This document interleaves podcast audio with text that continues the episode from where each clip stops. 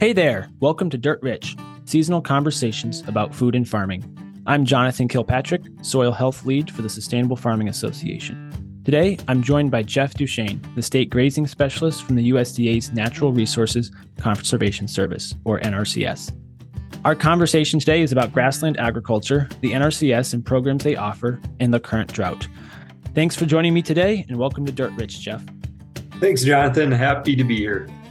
Well, yeah, I'm really looking forward to this conversation with you. And uh, it's been fun as I've been working with SFA for the last uh, little over a year to run into you all around the state at different events. And so I'm actually looking forward to hearing a little bit more about your background and uh, what you do for the NRCS. So, uh, yeah, why don't you just start us out with your background uh, growing up here in Minnesota and just how you kind of your story of how you got to being the state grazing specialist?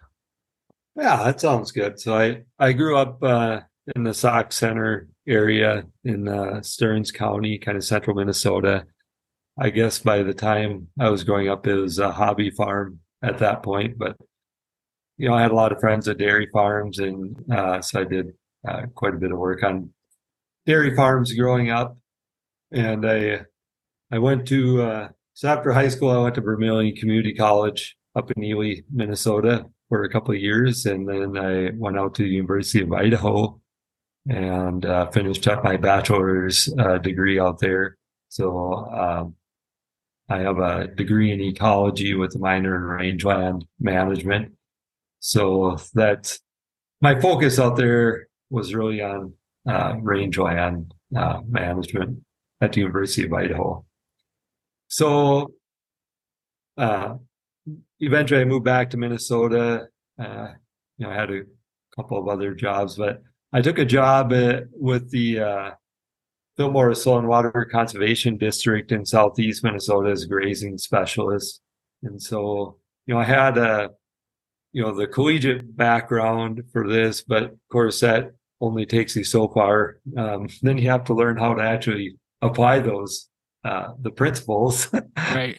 so you know th- that that first job there really uh, or that particular job really set the stage for how to apply grazing management principles. So um, i learned from uh, you know other soil and water district staff other nrcs staff uh, other nrcs grazing specialists um, that were employed with the agency at the time.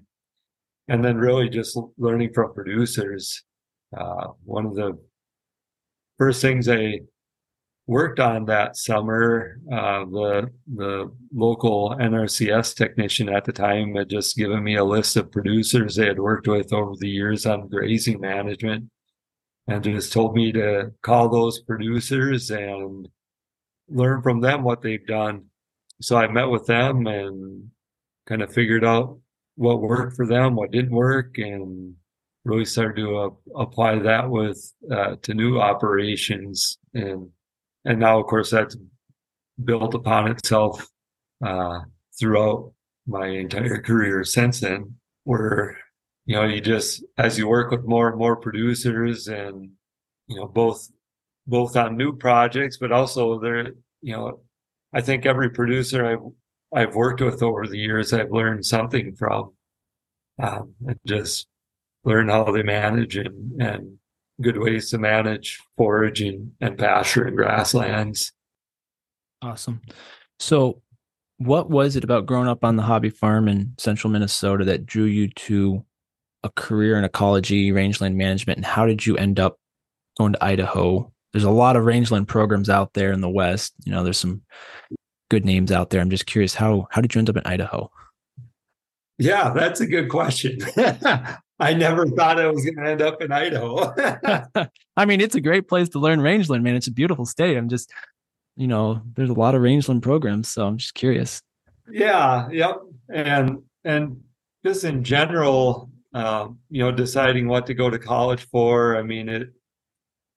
I always like being outside and and working outside, so I started looking at things in kind of the natural resources type field and, you know, of course, I went up to Ely, which really focuses a lot on, you know, forestry and, and not just forestry, but wildlife and fisheries right. and mining, you know, maybe.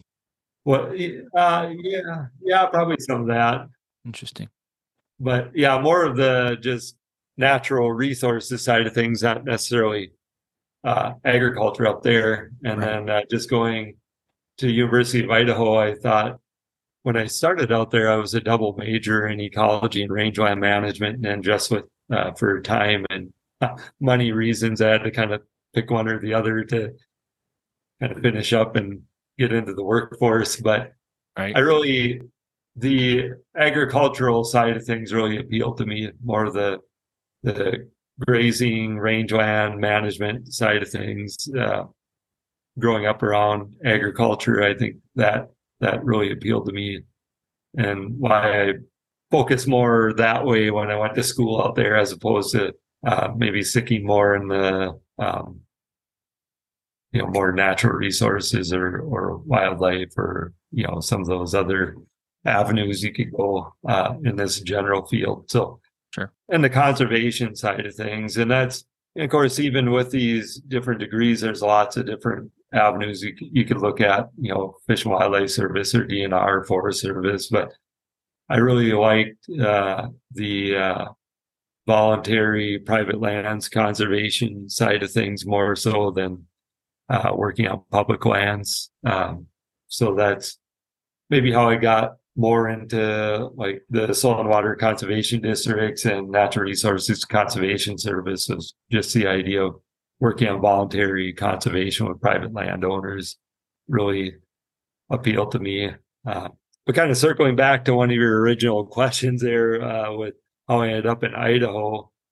Uh, there again, I, I didn't really think I was ever going to end up in Idaho for any reason, but I uh, when I was at school, uh, up at Vermilion Community College, one of the teachers up there had lived in Idaho for several years and really promoted the University of Idaho. And, you know, so there was a, there's a few of us that went out there, you know, started researching the college and looked like, it, you know, yeah, this is a good place to go and to have a, you know, a wide range of offerings both kind of on the natural resources side and conservation side, agriculture side. It's a really a uh, really good university. So yeah, just thought you know that'll be interesting. Go and you know try a different state, different landscape, and good programs and yeah that's great so how would you describe your training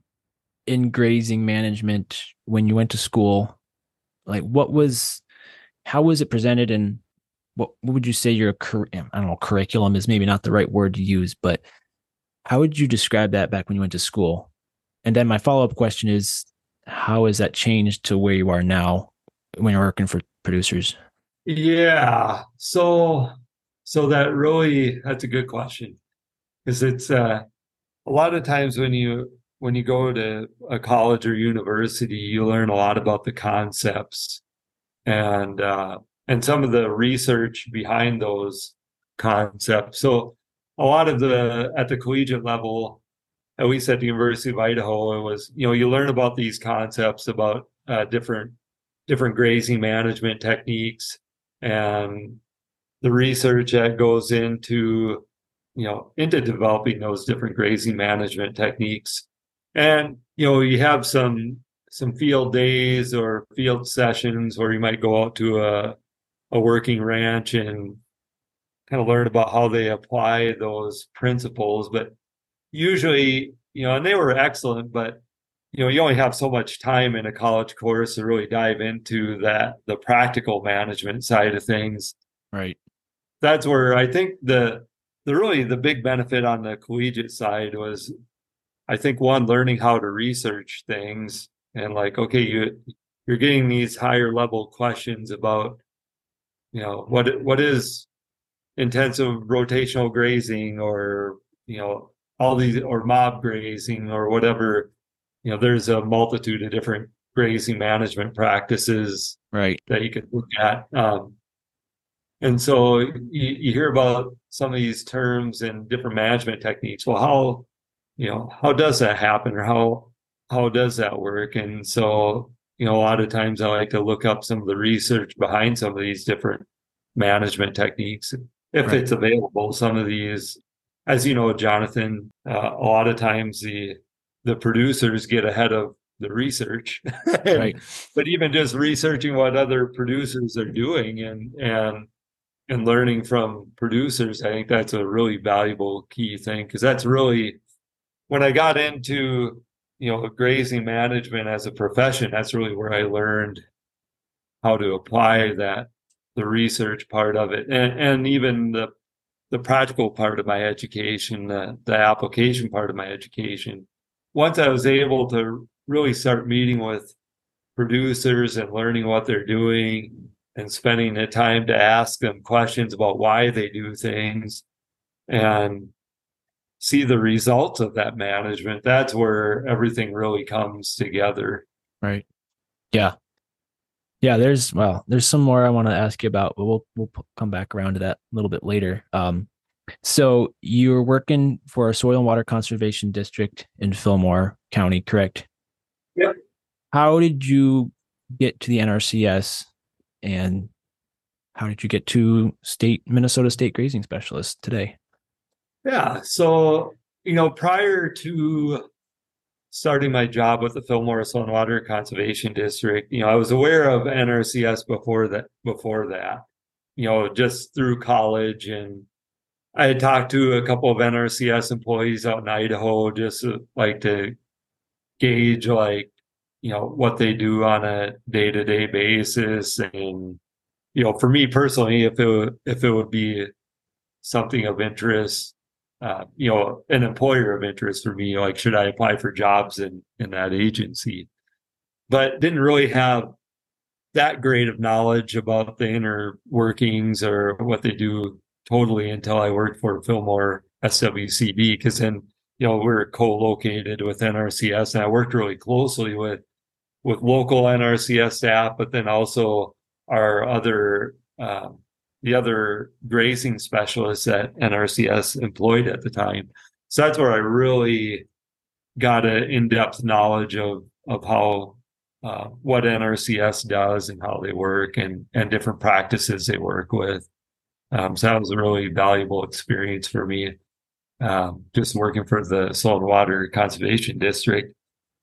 So I worked for Fillmore SWCD for about two years, and then uh, NRCS had, uh, you know, they had a couple of grazing specialist openings uh, after I was with the district for a couple of years, and so I thought, yeah, it'd be good to get on with NRCS as far as uh, you know, a little bit bigger work area and just, you know, I really liked working on the grazing land side of things. And uh, so I applied for the job in Perham and ended up getting it and was fairly familiar with kind of the whole, maybe not the far northwest part of Minnesota, but when I started with NRCS, I covered uh, an area in uh, kind of central, west central Minnesota. So my original territory uh, the east side was that Stearns County area, and then I had a band through uh,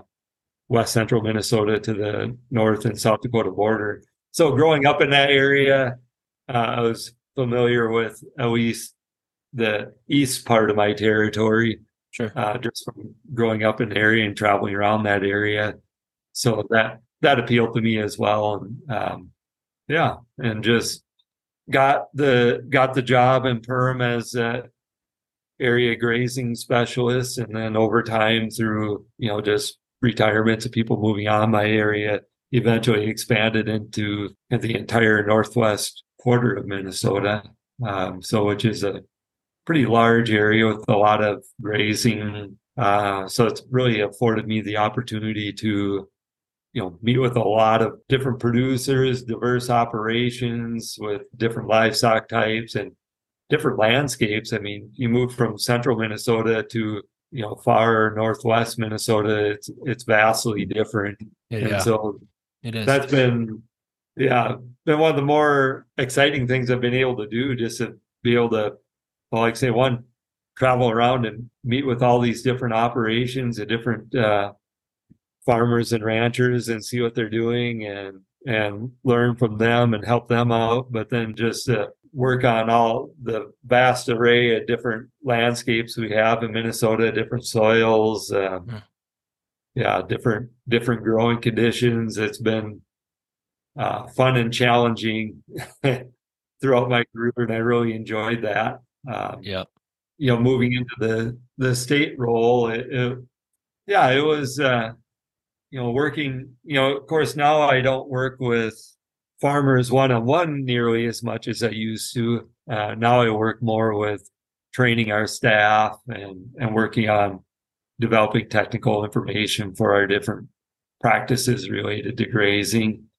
So it's uh, definitely a little bit different role that way, but I still, you know, still get out, out and about, meet with uh, producers a little bit with some of our other grazing staff and uh, so it's different, but I, I like this aspect as well, uh, helping our, our staff help producers and, and just trying to improve our technical information wherever, wherever we can uh, do that. Great. That's awesome. So I want to take a few minutes here to let you talk more about the NRCS or Nat- Natural Resources Conservation Service, which is a branch of the USDA. Um, and I'm thinking of someone who actually just reached out to SFA today for some help, brand new actually to the state, looking to start doing some farming. And let's just pretend, you know, just pretend for a minute that I, that's me. Explain to me, you know, the history of the NRCS, you know, and then what you all offer as far as assistance to farmers and all the programs and yeah, I know I know a little bit of what you guys do, but I'm sure there's some things that I'm gonna learn here in the next five minutes about what you guys do. So yeah, take a few minutes, just talk about that history of your programs and and just lay out, you know, what people, what farmers can come to you for help with. Yeah, that sounds good. So uh, a brief background history that the NRCS started in, uh, I believe, 1935 as a soil conservation uh, soil erosion service uh, and then soil conservation service. And it was really in direct relation to uh, the Dust Bowl in the 30s mm. Uh, and trying to combat some of the soil erosion uh, from from those conditions at the time. And of course, it it has evolved uh, quite a bit over the years, and and I believe in you know, about 1994, change the name to Natural Resources Conservation Service. Over the years, we've really expanded and broadened uh, our uh, efforts into really all land uses uh, that we have here in Minnesota. So mainly what we work on is private lands conservation. A lot of that is with agricultural land, whether it be cropland or pasture land. And so, uh, thinking on cropland, it, it could be to address soil erosion issues on cropland. So we have many practices that we could use to to help with that um, from different uh, you know structures like terraces or waterways, or or it could be to address uh, and help uh, change management practices to help address some some cropland issues. So that could be helping producers uh, transition to no-till or strip-till or um, incorporate cover crops. Um, so there's, I mean, those are just a, a few practices, but um, you know, really uh, a wide array of of management to try and uh, improve conservation efforts on cropland um, and and also pasture. So we we help with uh, trying to improve uh, grazing management on pasture land, and we also uh, um, work on private forest lands as well. So we have a state forester and a few other uh, foresters in the state that will uh, help address forestry practices and and there again there's a, a, whole wide array of of forestry practices that we could look at doing to help improve the forest health uh, in in the forest lands. Uh, we also have a lot of wildlife related practices, so um, which could be, you know, really involve all land uses. Uh, could be a pollinator planting on some cropland. Uh, maybe you're you're going to uh, take out a production and plant a, a, few acres for some pollinator habitat or of course wide scale um, conservation reserve program, which is the uh, Farm Service Agency program that NRCS provides a technical assistance for, but help with uh, you know grass plantings, um, uh, tree plantings, um, you know those those types of things. So, like I say, there's a really any land use, and you know it's all about what what concerns a producer has or or the landowner has.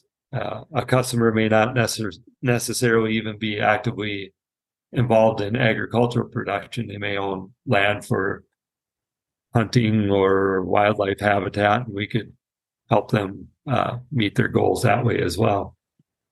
So, in fulfilling the programs, you offer technical assistance to the landowner, the operator, the farmer, whoever, and cost cost share for certain programs or all the programs or describe that that part of it and which programs there's cost share for or yeah how that works so um, I'll, I'll, start with uh, just the technical assistance. I mean we help a lot with conservation planning helping putting plans together to help you meet your land management goals and objectives help you address resource concerns.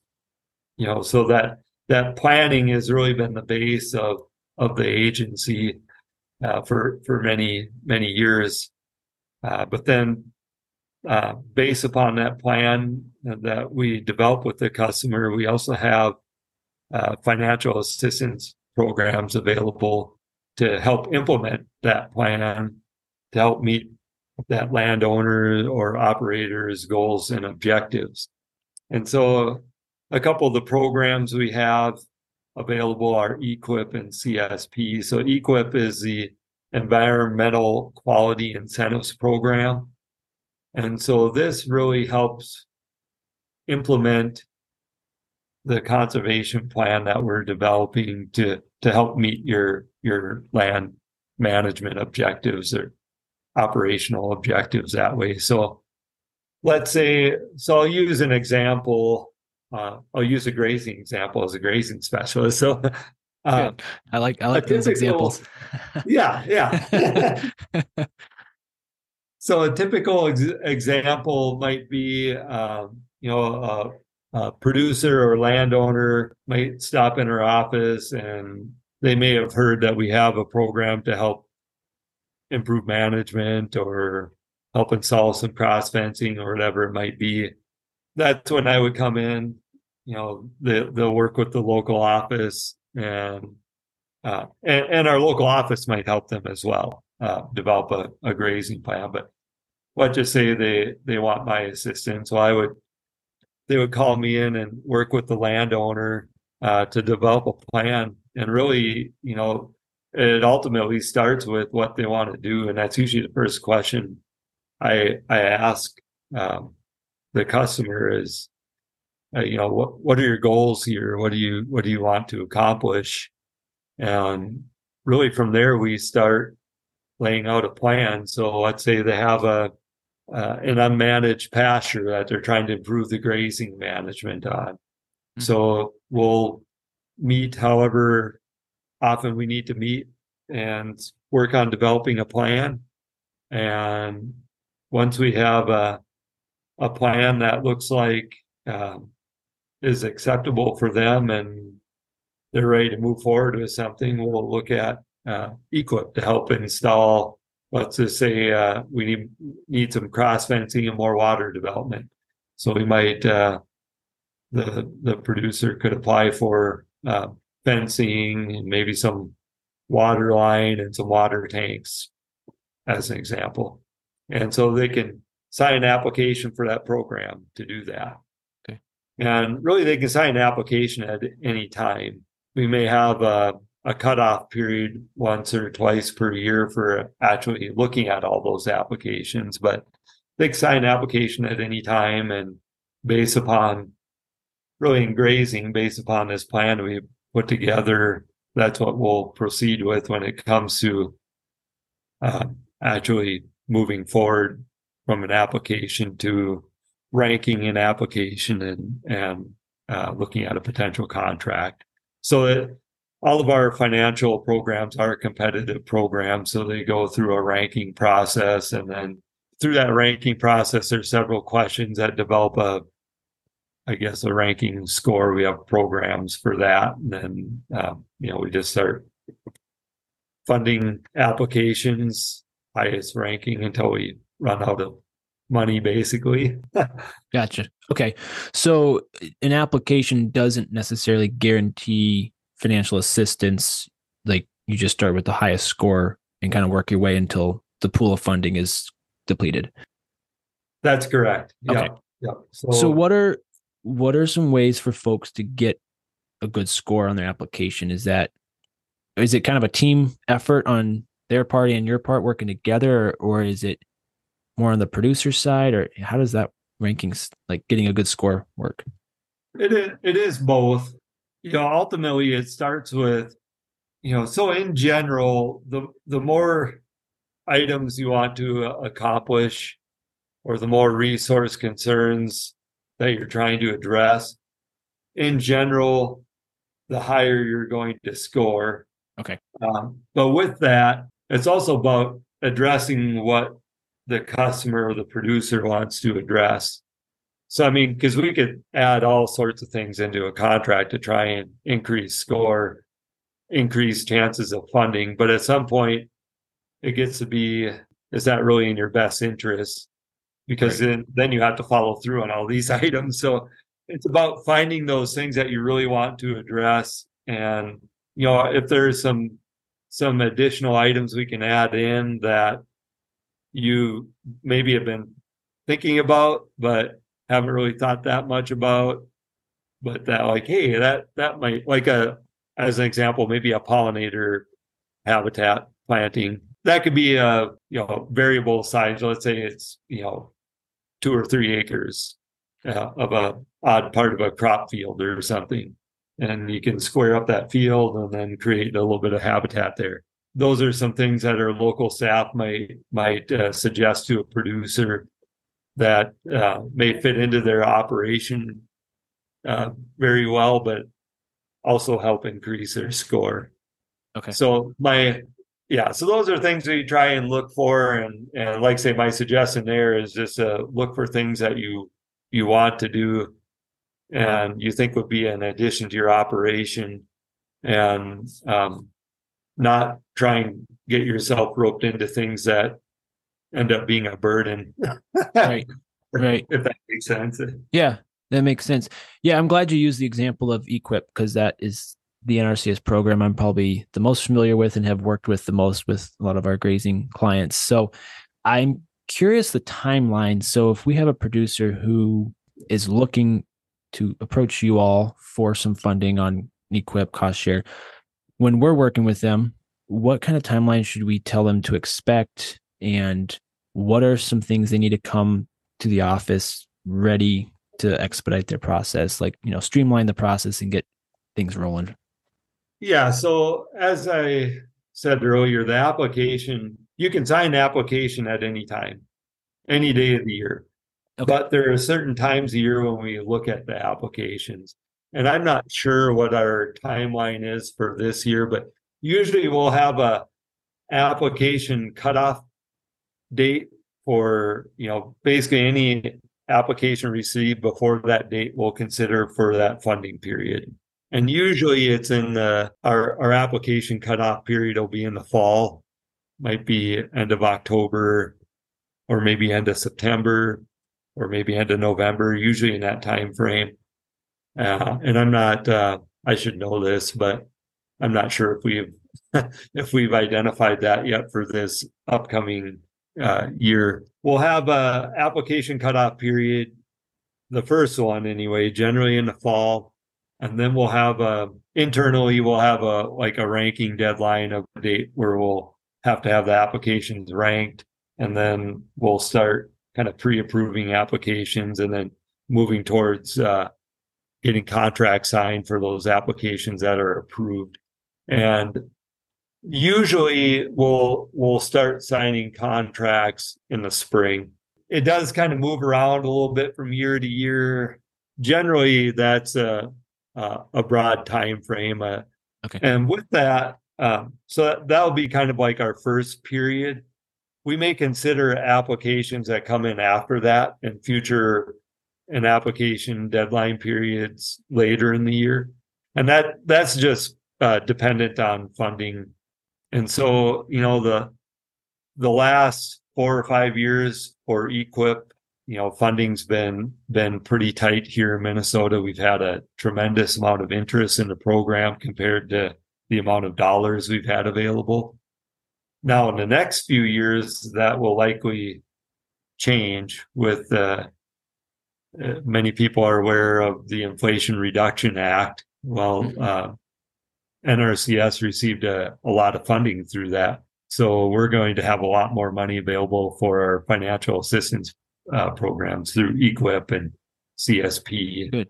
Um, so that that I think will be be a big help because I think in the last couple of years we probably have funded you know just all practices on a statewide basis you know maybe a third of our applications give or take a little bit it might be a little bit more than that but you know so there, we've had a tremendous amount of unfunded applications so uh, so there, there, uh, I think that'll change over the next couple years. We're looking at having a lot more money available, particularly, I think, uh, starting next year. Okay.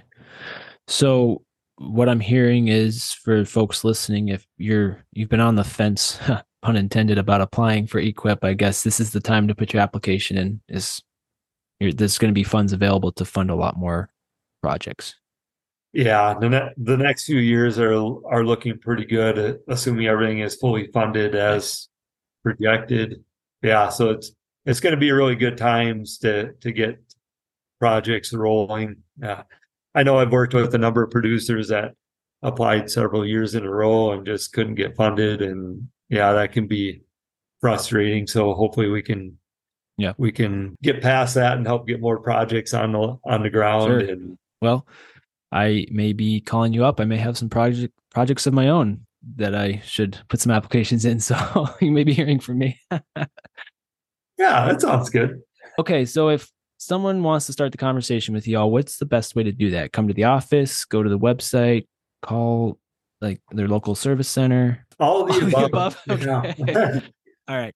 So I'll you know just a quick overview. You know, almost every county in Minnesota has uh, has a actual you know physical office located within their county.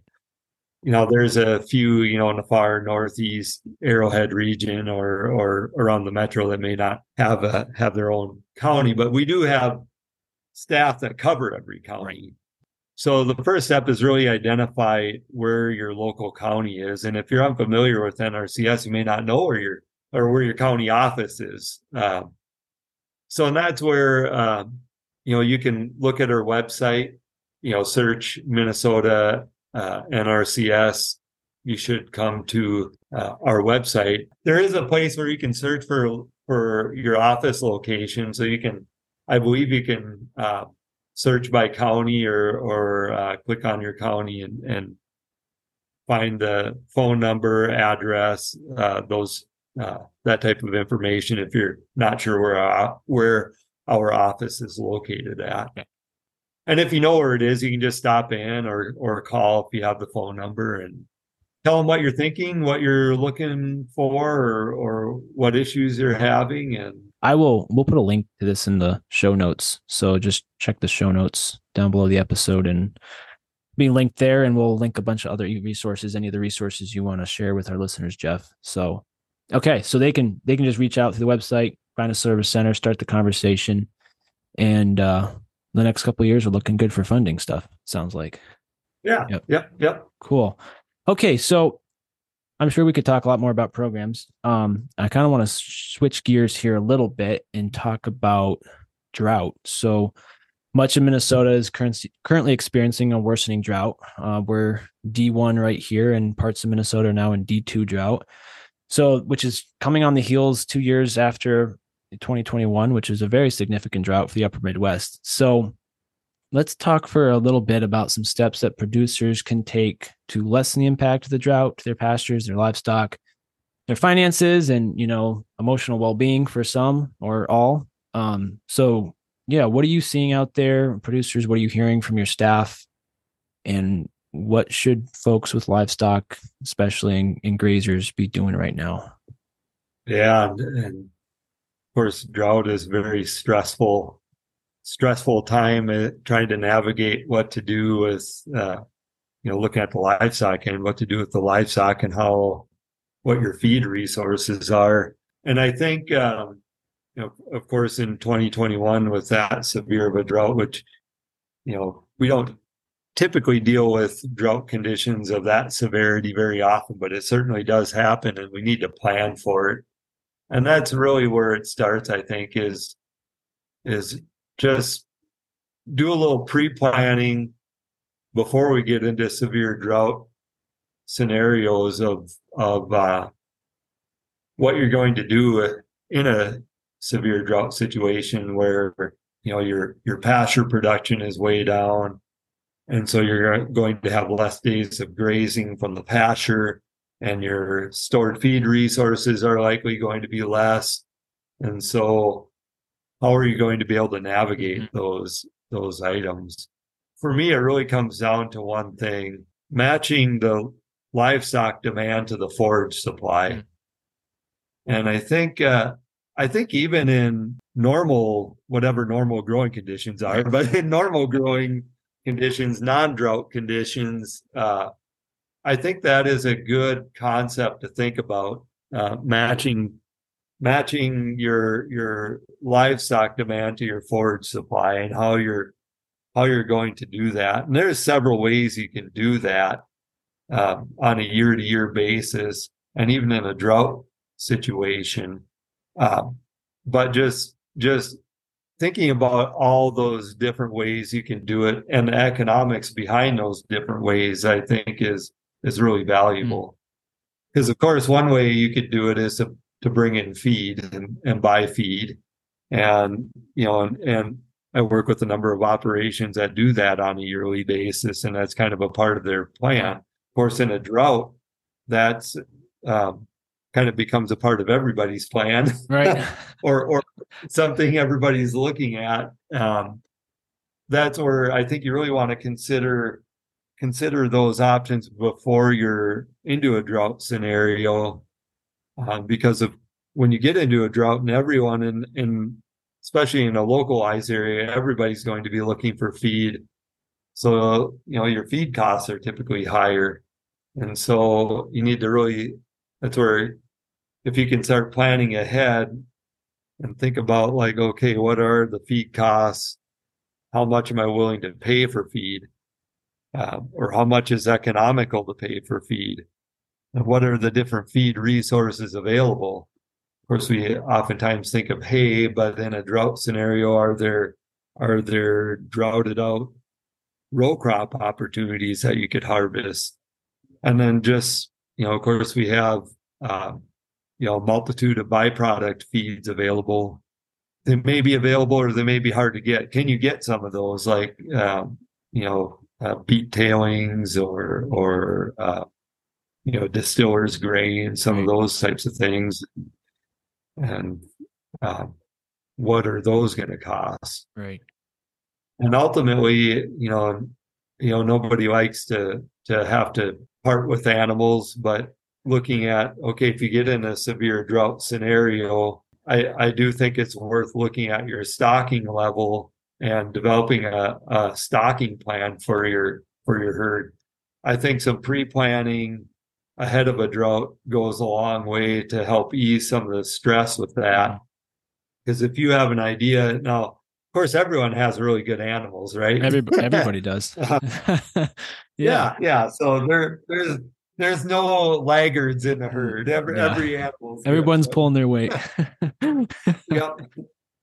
So, but in reality, every herd has has a few animals that are that you know you could you could part right. with, and and uh, you know maybe it's ones that you've had on your on your uh, on your cull list for this fall, but you're in a severe drought now. Maybe you call them early, right. um, and so just thinking about and uh, you know how and grading your herd you know, I think goes a long way to when you get into these severe drought and say, okay, I have these X amount of animals, you know, 10 head, 20 head, whatever it is that are kind of my lowest producing animals. Those are going to be the ones I'm just rather than start out with buying feed, I'm just going to part with those animals early on in in a drought. And I think uh, if you can plan ahead for that, that really can help you, you know, because, you know, if you look at, um, you, you know, 2021 as an example, there was a lot of animals that, that were sold, uh, due to just lack of feed resources and that. And so you, you'd like to be on the front end of that mm.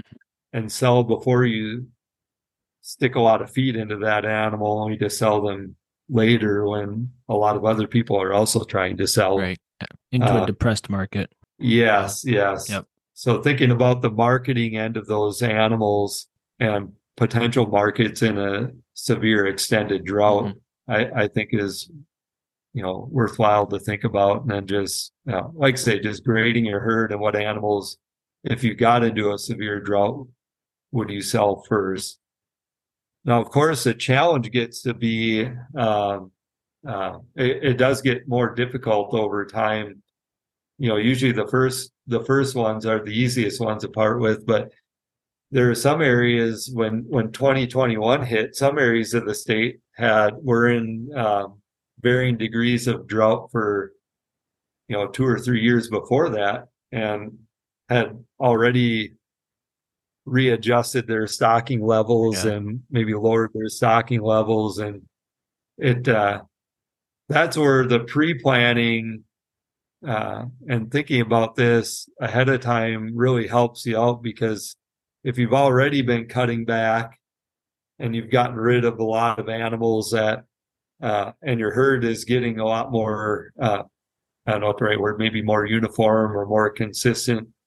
That's when it gets more challenging on the the culling end. So, mm. um, yeah, planning ahead for how you're going to do that I, I think really pays dividends. Right. Yeah. I yeah, I hear I hear you saying a lot about early planning and then, you know, early decision making when you're in a drought.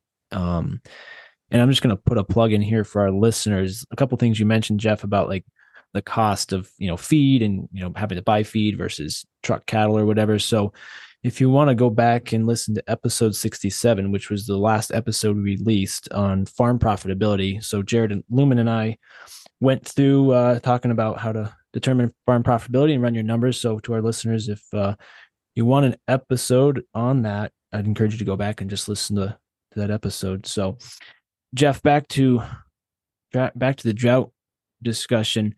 You know, I've often heard it said it's a lot easier to put wheels under animals and migrate them on a on an 18 wheeler than it is to haul hay to them. And I'm assuming, you know, there's a lot of options for folks to send their animals other parts of the state or even other parts of the upper Midwest for custom grazing opportunities. Is that something you've worked with producers on in the last couple years? You know, there, um, yeah, there's some opportunities there, and I think uh, there again, I think thinking about some of those opportunities before you're you're thrown into that situation of needing it uh, is helpful. Um, but there there's some different resources out there um, that may be able to help. One of them being uh, you know the Minnesota Cropland Grazing Exchange, uh, which is a, a website that uh, is housed by the Minnesota Department of Ag uh, that you know there's several of us that got together and and you know kind of built that concept out and and and that website is really uh, a resource not just for drought, but in all situations. It's you know, if you're a livestock producer and you're looking for some forage, some pasture, uh, you can put some information on the website. You know, it, it's an interactive map, is what it is. So it drops a pin in a uh, location, not on your farm. It you put in your address and it puts it in the, I believe, the center of the township that you're located in. So it it keeps some privacy there, but uh, you know, it, it'll put a pin in that location with you know some basic information about you, um, maybe how in that instance, how far you're wanting to move animals. Are you willing to do fence? Are you willing to provide water? Some of those, what kind of livestock do you have available? Um, and on the flip side, on the crop side, it, uh, it can, uh, uh, a crop producer or landowner can list what they have available. Right. So they can, you know, list it, you know, if they have crop residue available, what it is, is there fence, is there water? Right. Um, you know, just some real basic information and drop a pin on a map. And so that I think is a valuable resource that can be used uh, in a drought or, or non-drought situation to help identify potential land that may be available. Mm-hmm. Uh, so I, I, uh, and there's, so that one is specific to Minnesota. So you could uh, search Minnesota cropland grazing exchange and find that. Yep. There's also a Midwest grazing exchange that covers a multi-state area. So there may be opportunities to move, you know, we're, we may be in a drought here in Minnesota, but let's say Iowa or Wisconsin or the Dakotas aren't in drought. And so there may be opportunities to, to move livestock out of state. Right. And yep.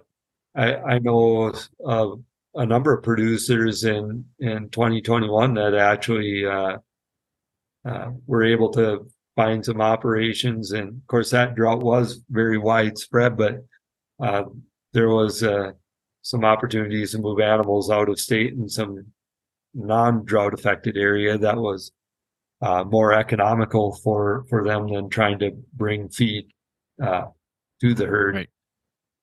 So they just brought the herd to the feed. Right. Yep. Just migrated them on an 18 wheeler. yep.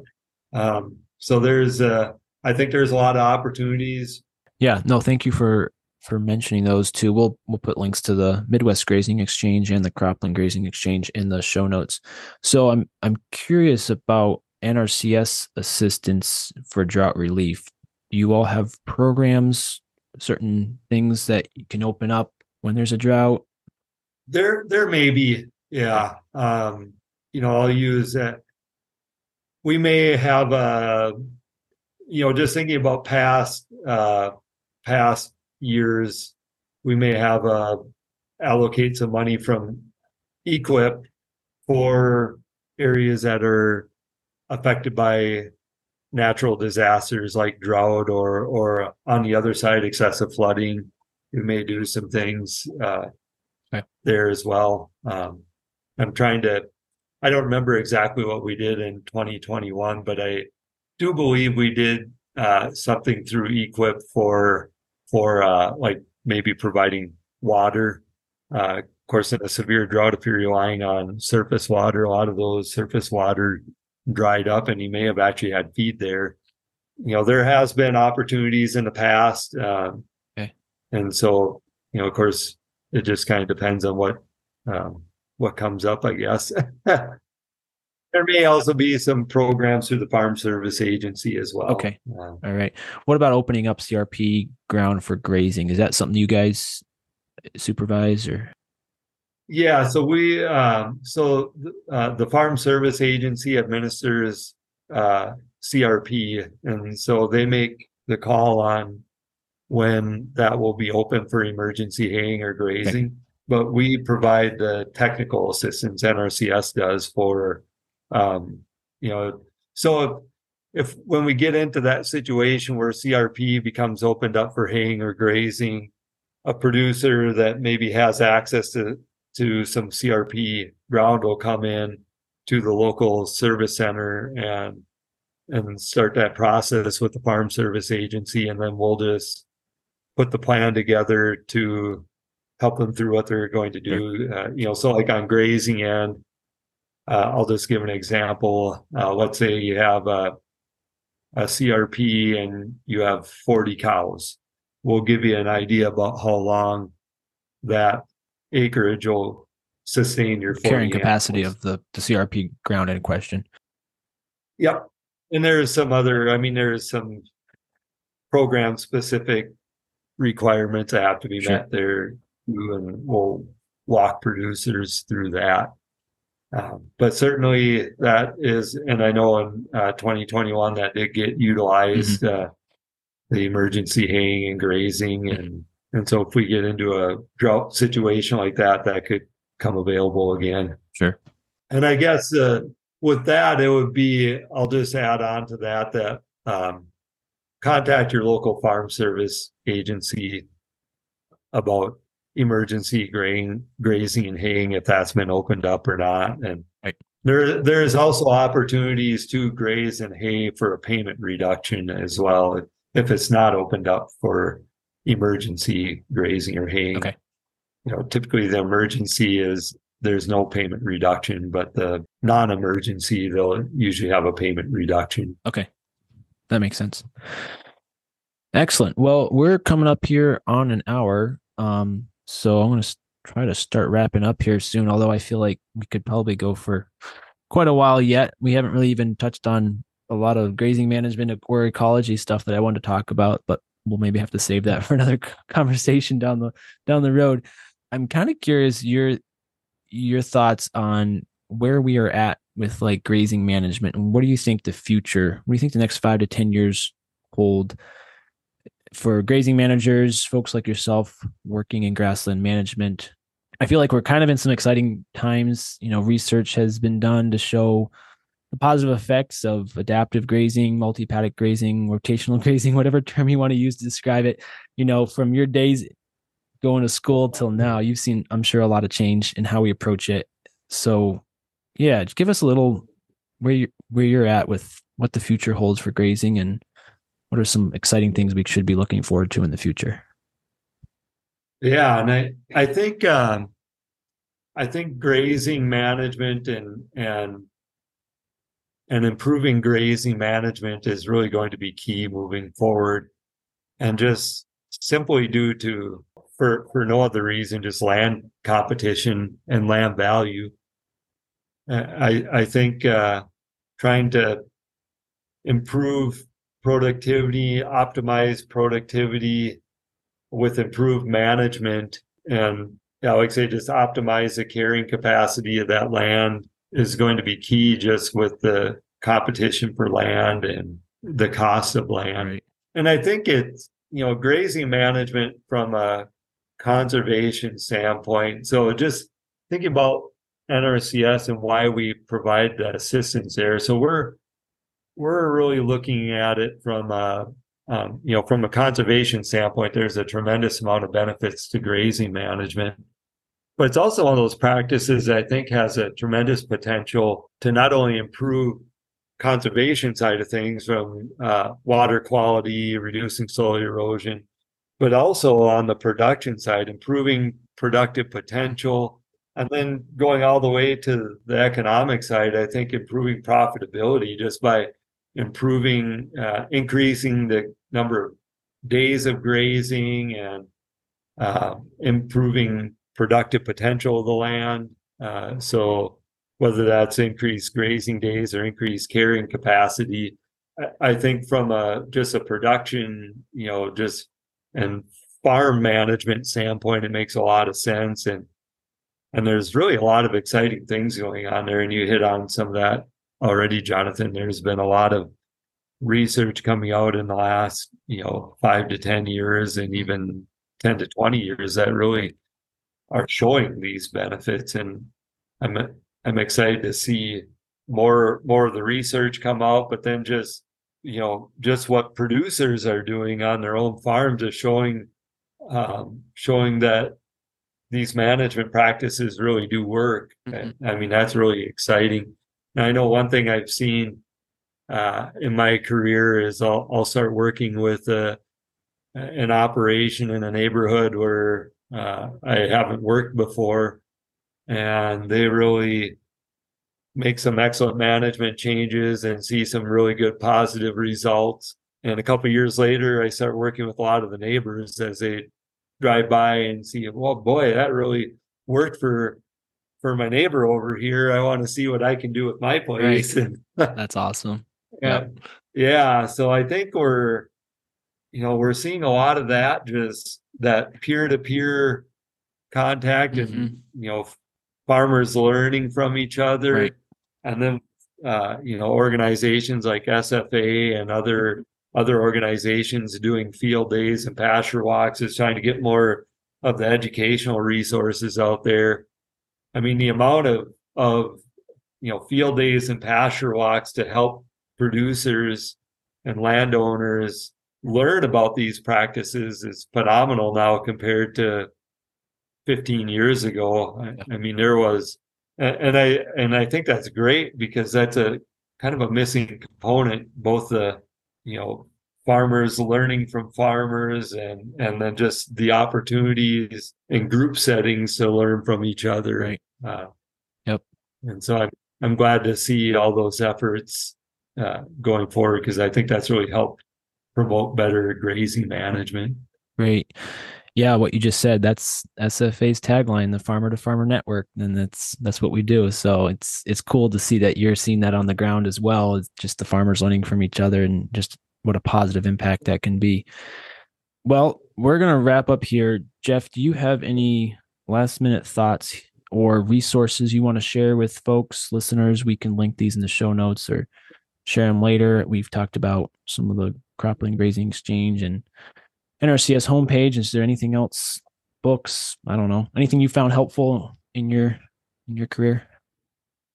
Yeah, you know, there I think the the best resource I I can say or what I'll leave you with is, you know, just don't be afraid to reach out to others and ask questions, whether that be neighbors or NRCS or SFA or whoever, anybody that you think, or, maybe that you don't think, uh, you know, just seek out and ask people questions to try and learn about because you know there's there's a lot of resources out there. And once you start searching for them, you, you really find out that there's way more than you, you probably even were aware of.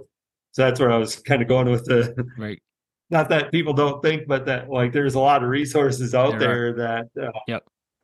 you know, and just uh, attend attend some of the field days and pasture walks to learn. You know, there's a lot of good resources on on the internet. Um, you know, well, good and and and maybe not so good but so yeah. Trying to identify maybe some of the the uh, better ones. I know like we have a and minnesota nrcs has a youtube channel where we okay. have uh have uh, quite a few videos out there on grazing management and just showcasing some of the producers that we've worked with. Uh, so that can be a, uh, an excellent resource and I think seek out any uh, if you have questions, seek out anybody and everybody that you can and and ask questions and try and get some feedback and yep. Because chances are if you've had the question somebody else has had it too. Yep. Yeah it's minnesota i feel like is either well either really blessed or lucky whatever you want to say as far as organizations like sfa and the resources available. I talk to producers in other states occasionally, and it's it's a they don't have in some states what we're lucky and blessed to have here in Minnesota. So take advantage of what you have, and we even have people from out of state coming in or seeking out you know SFA's um, network and resources. So that's been great. We have a grazing school coming up in September, September 15th and 16th. And uh, Jeff, a little bird may have told me you might be making an appearance there. Is that true? I will be. Yeah. That will be great. So if you want to meet Jeff for the first time or learn from him or any of the other speakers we've got lined up, check out the website um, for the grazing school. It'll be in uh, Wadena, Verndale area, September 15th and 16th. So So, Jeff, thank you so much for being with us today. We appreciate all the work you all do and all your staff at NRCS. And we always look forward to working together with you. And uh, yeah, this has been a great episode. So thanks for being with us. Yeah, thank you. Thanks for having me. All right. So that was Jeff Duchene, Minnesota State Grazing Specialist with the NRCS. So check out the show notes for links to the resources that we mentioned. And as always, feel free to reach out to info at sfa-mn.org with questions or comments on this episode. Also, check out our website, sfa-mn.org, for more information on us, resources, and upcoming events for you and your farm. We'll look forward to being with you in our next episode. Rich is produced by the Sustainable Farming Association. If you enjoyed this podcast, consider supporting us by making a donation or becoming a member at sfa-mn.org. Thanks for listening.